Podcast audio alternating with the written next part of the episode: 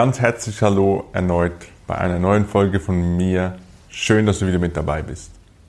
Heute geht es mir darum, dir näher zu bringen, wie du wahre Bedürfnisse von dir erkennen kannst und wenn sie aus dem Mangel stammen oder aus der Fülle.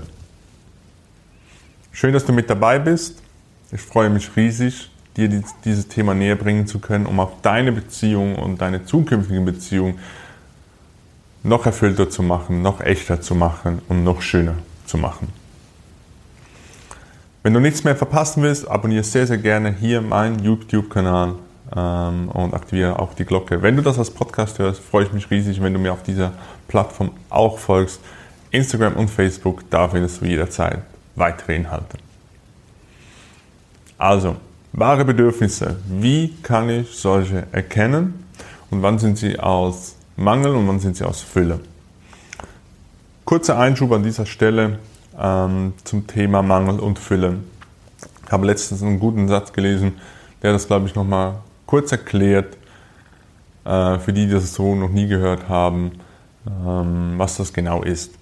Und zwar, ich glaube, das kennen viele von uns ähm, aus dieser westlichen Gesellschaft, dass wir immer mehr wollen. Mehr Geld, mehr Karriere, äh, mehr Anerkennung.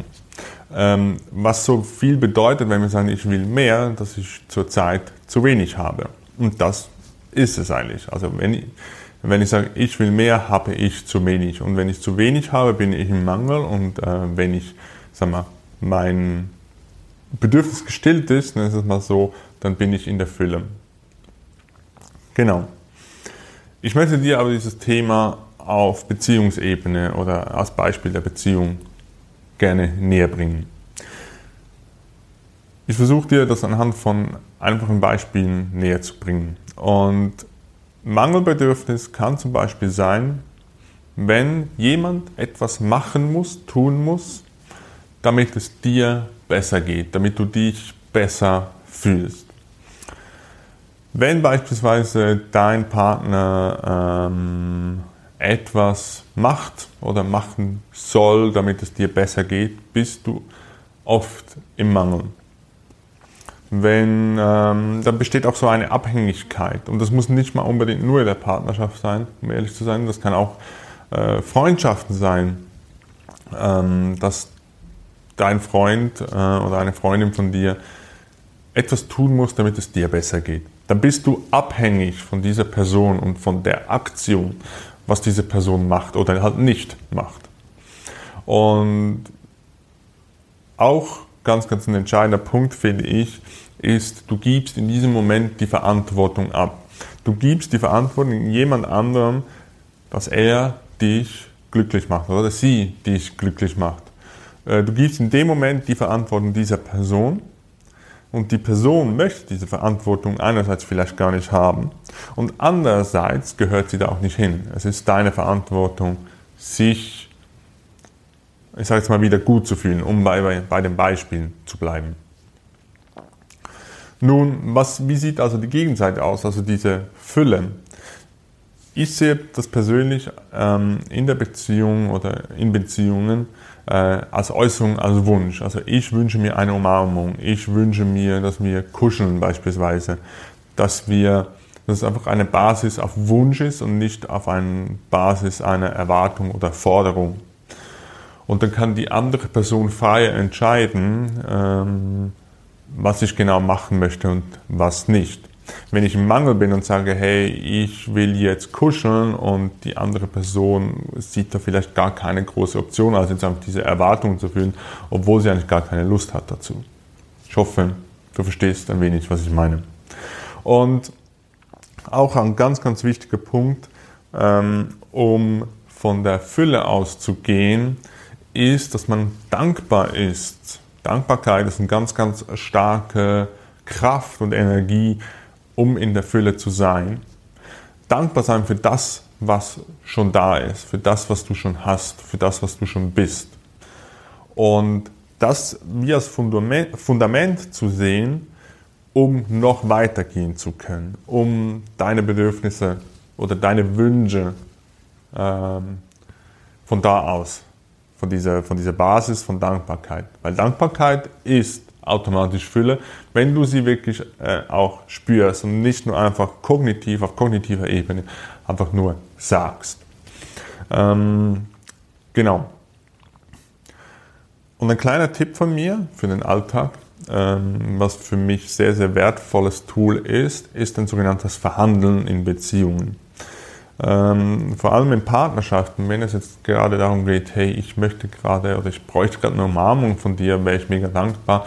Die andere Person, aus welchen Gründen auch immer, das müssen wir nicht immer verstehen, ähm, kann gerade nicht, will gerade nicht, ähm, dir diese Umarmung geben, dass man dann in eine äh, Art Verhandeln geht, dass man sagt, hey, dass die Antwort beispielsweise sein kann, hey, okay, ich sehe, du brauchst eine Umarmung, ich kann gerade nicht, ich bin in 20 Minuten bei dir.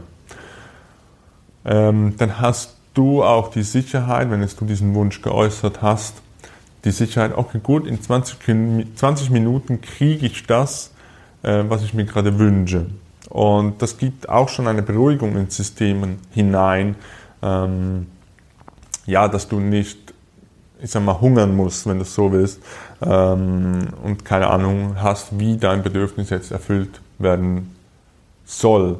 Und ähm, das finde ich ein ganz, ganz wichtiger Punkt. Das hat mir schon sehr, sehr oft geholfen, auch in meinen Beziehungen, dieses Verhandeln einzubringen, um wirklich auch, wie soll ich sagen, dass alle Bedürfnisse gesehen sind und alle das bekommen, was sie möchten.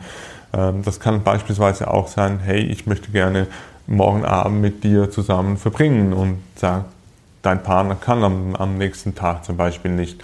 Dass man da auch in die Verhandlung geht, um sich ein Date auszumachen. Ganz, ganz wertvoll aus meiner Sicht.